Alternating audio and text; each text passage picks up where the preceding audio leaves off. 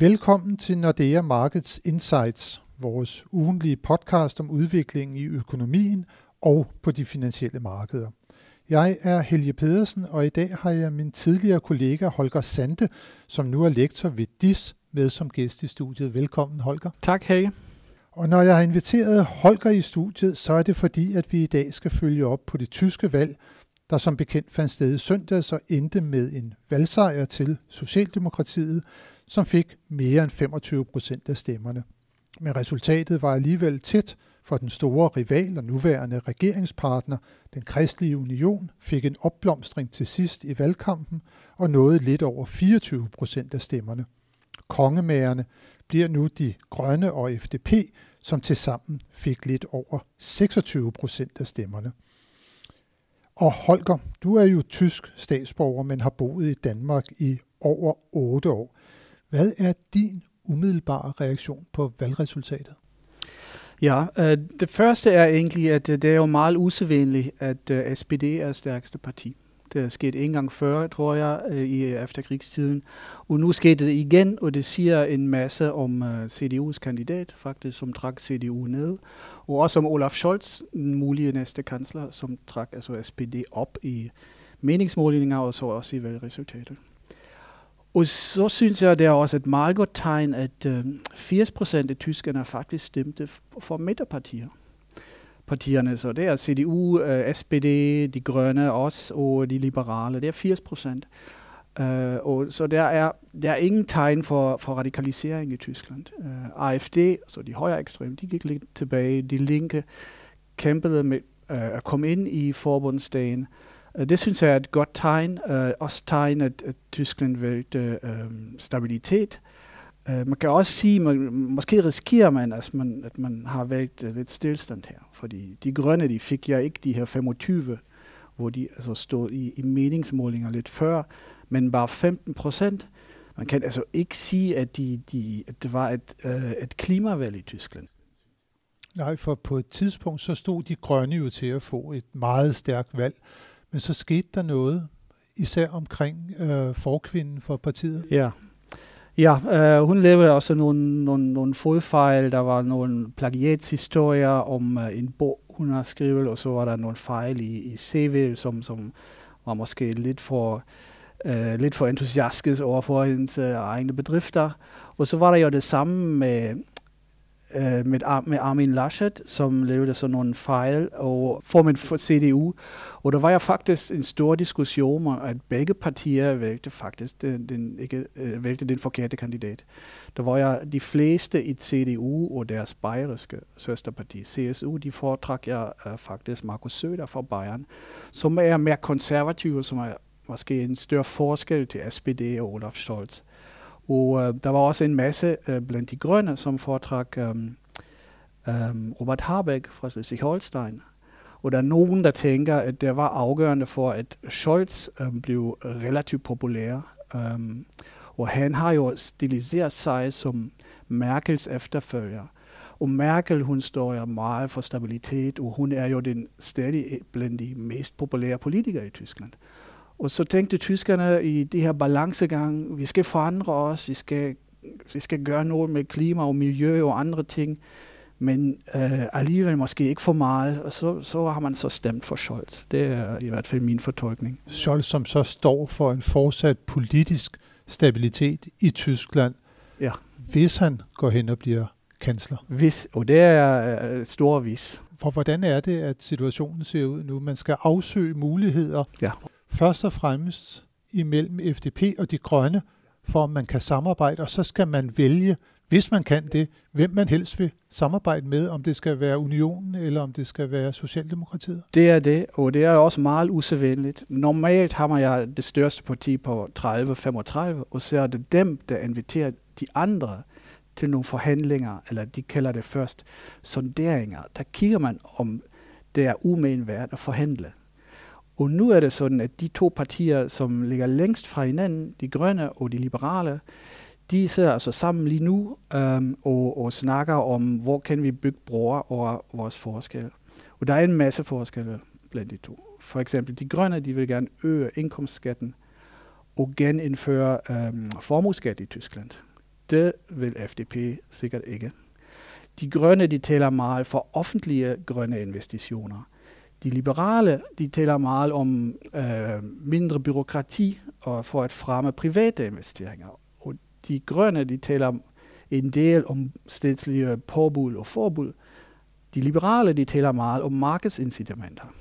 Så der er forskellige filosofier, men man kan også sige, at der er stor vilje at øh, skabe noget nyt, fordi der er jo tre partier, der gik frem. Det var Socialdemokraterne, De Grønne og så FDP.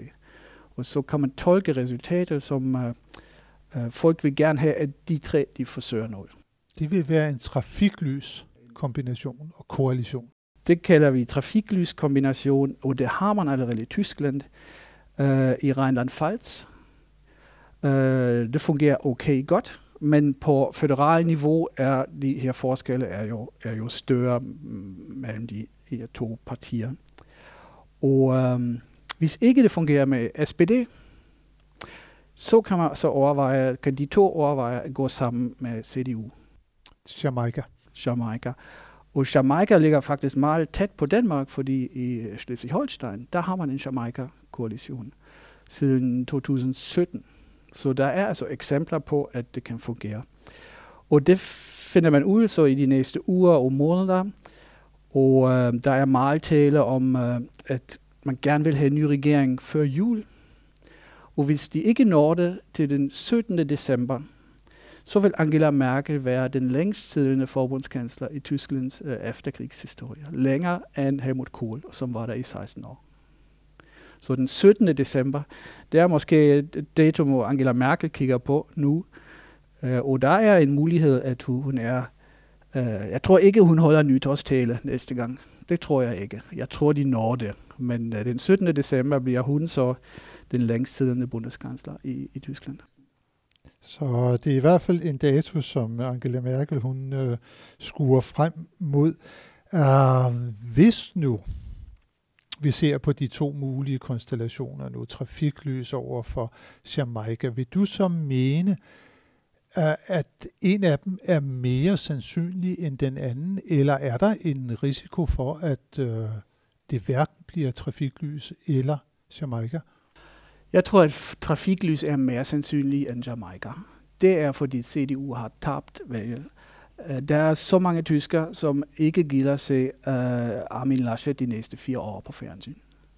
Fordi han overbeviser folk bare ikke. Så der er i meningsmålinger uh, et meget klart billede, at, at uh, Scholz skulle blive den næste tyske kansler.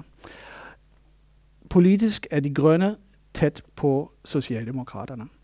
FDP er tættere på øh, kristendemokraterne. Så um, det er ikke, ikke sagt på forhånd, at det lykkes her blandt de to, og så går, at gå sammen med, øh, øh med SPD. Men jeg vil alligevel sige, at jeg ser øh, 70 procent øh, sandsynlighed for det. Og så er der måske 20 procent for Jamaica. Og så de resterende 10, det vil være en fortsættelse um, um, stor koalition, uh, große koalition, men denne gang med en uh, forbundskansler fra, fra SPD, fordi det er den største parti. Så det er ligesom de tre mulige udfald, som vi har at se frem mod. Hvis du nu ser, Holger, nu mener du så, at trafiklyset det er det mest øh, sandsynlige.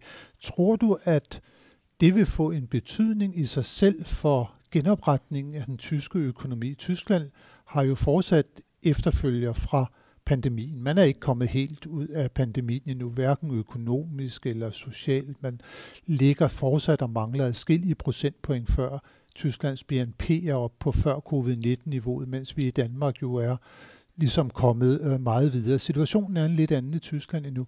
Tror du, at valget af kommende regering vil få nogen betydning for genopretning, eller den vej Tyskland kommer til at tage sådan det sidste skridt ud af, af coronakrisen og vejen fremad? Jeg tror, at med en trafiklyskoalition kan der være en stemningseffekt. Man må også se, at de fleste unge har faktisk stemt for de liberale og de grønne.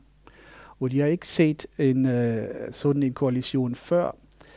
Uh, jeg tror, der kan være en positiv stemningseffekt. Men de konkrete øh, skridt for at komme ud af krisen, de bliver jo typisk til på delstatsniveau i Tyskland det er jo også, jeg mener, det er derfor, at hele, øh, hele håndteringen af krisen gik ikke så godt, fordi der var så mange diskussioner blandt mellem delstaterne og i delstaterne. Det var så altså lidt kaotisk, hvis du, hvis du spørger mig. Um, så tror jeg ikke, at udover sådan en stemningseffekt, at det har direkte indflydelse. Det har mere indflydelse på de langsigtede perspektiver tænker jeg. Fordi hvis man har, nu har de grønne i, i en ny regering, og måske med sådan et stort ministerium for infrastruktur og grøn omstilling, så mener jeg, at, øh, at der kommer nogle forandringer i Tyskland. Og forandringer, Holger, det er vel nødvendigt i Tyskland, fordi du og jeg har jo tidligere også været ude og holde oplæg om Tyskland og Danmark sammen, og du har altid påpeget, at Tyskland har nogle strukturelle udfordringer. De består fortsat. Ja, det, det mener jeg. Jeg synes, at Angela Merkels arv er så meget blandet. Jeg synes, at hun været rigtig god til at håndtere forskellige kriser og at holde Europa sammen. Det, det har hun gjort. Men hun, øh, hun var ikke særlig optaget med, med reformer.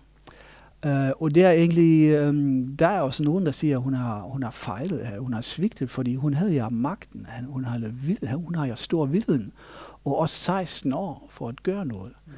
Men hvis man nu kigger på grøn omstilling for eksempel, hvis man kigger på Tysklands infrastruktur, også den digitale infrastruktur, hvis man kigger på langsommere øh, forvaltningsprocesser, hvis man for eksempel øh, Femernforbindelsen, Femernforbindelsen Femern-forbindelsen øh, så er der en masse opgaver, som en ny regering kan ikke løse øh, i bare et år eller to. Jeg synes, der er så en masse houseopgaven eller, eller hjemmearbejde, som, som Merkel overlader til, til den nye øh, regering. Og der er også nogle ting, Tyskland er jo et meget decentralt land, og jeg synes ikke, at federalismen fungerer særlig godt. Det har man set under coronakrisen, hvor der er forskellige regler, øh, lige efter som du er i Hamburg, eller i Hannover, eller i Berlin. Det er så i, i et land, jeg synes, det er meget problematisk. Og det er bare et tegn for, at øh, federalismen ikke fungerer særlig godt. Og så har man også, øh, i Danmark har man jo langsigtede løsninger til, øh, for øh, pensionssystemet. Det har man ikke i Tyskland. Det har man heller ikke talt om under valgkampen. Um, så det tyske pensionssystem er ikke bæredygtigt. For Tyskland har jo også en stærkt aldrende befolkning. Det er det. Og der er jo alle mulige beregninger, hvor meget immigration der skal være, omkring 300-400.000 om året. Og det har Tyskland ikke, for at opretholde produktionspotentiale. Det har man ikke særlig meget talt om under valgkampen. Men det er altså på, på listen for en ny regering. De har kæmpe opgaver. Uanset hvilken koalition, Absolut. som der kommer til mig. Jo, jo. Opgaverne er det samme. Jeg vil, jeg vil ikke forvente, at Tyskland er blandt de øh, vækstlokomotiver de, de næste år. Jeg kan bare give et eksempel. I, i Duisburg er der Tysklands største øh, stålværk fra ThyssenKrupp. Og dens CO2-udslip, det svarer til 50 procent af Danmarks samlede CO2-udslip. Og CO2-priserne vil stige. Og det der stålværk, øh, det kan ikke fungere med stigende CO2-priser. Det skal altså omstille sig øh, fra kul, øh, fra brunkul til brint, eller til grønt brint.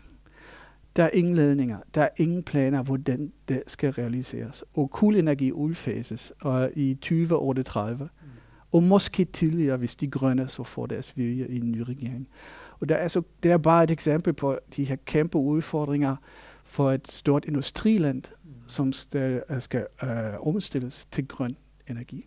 Så udfordringerne er store, men det betyder jo også, kan man sige, at mulighederne ja. er store. Mulighederne er også store, det, det, det må man sige. Det må man sige.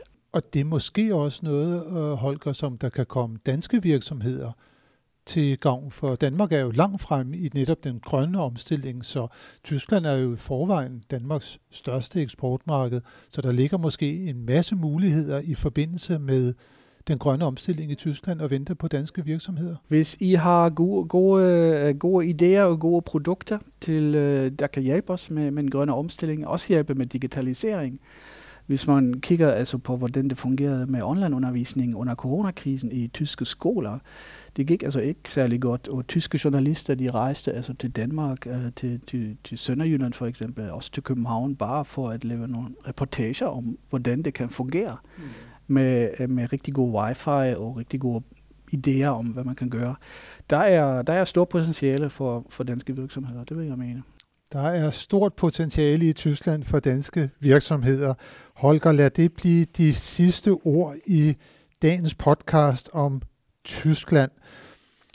Vi slutter jo altid podcasten af med lige også at kigge ind i næste uges vigtigste økonomiske nøgletal, og der kommer der jo blandt andet et rigtigt vigtigt nøgletal, og det er den amerikanske arbejdsmarkedsrapport, som der kommer på torsdag, eller undskyld, på fredag den 8. Øh, oktober.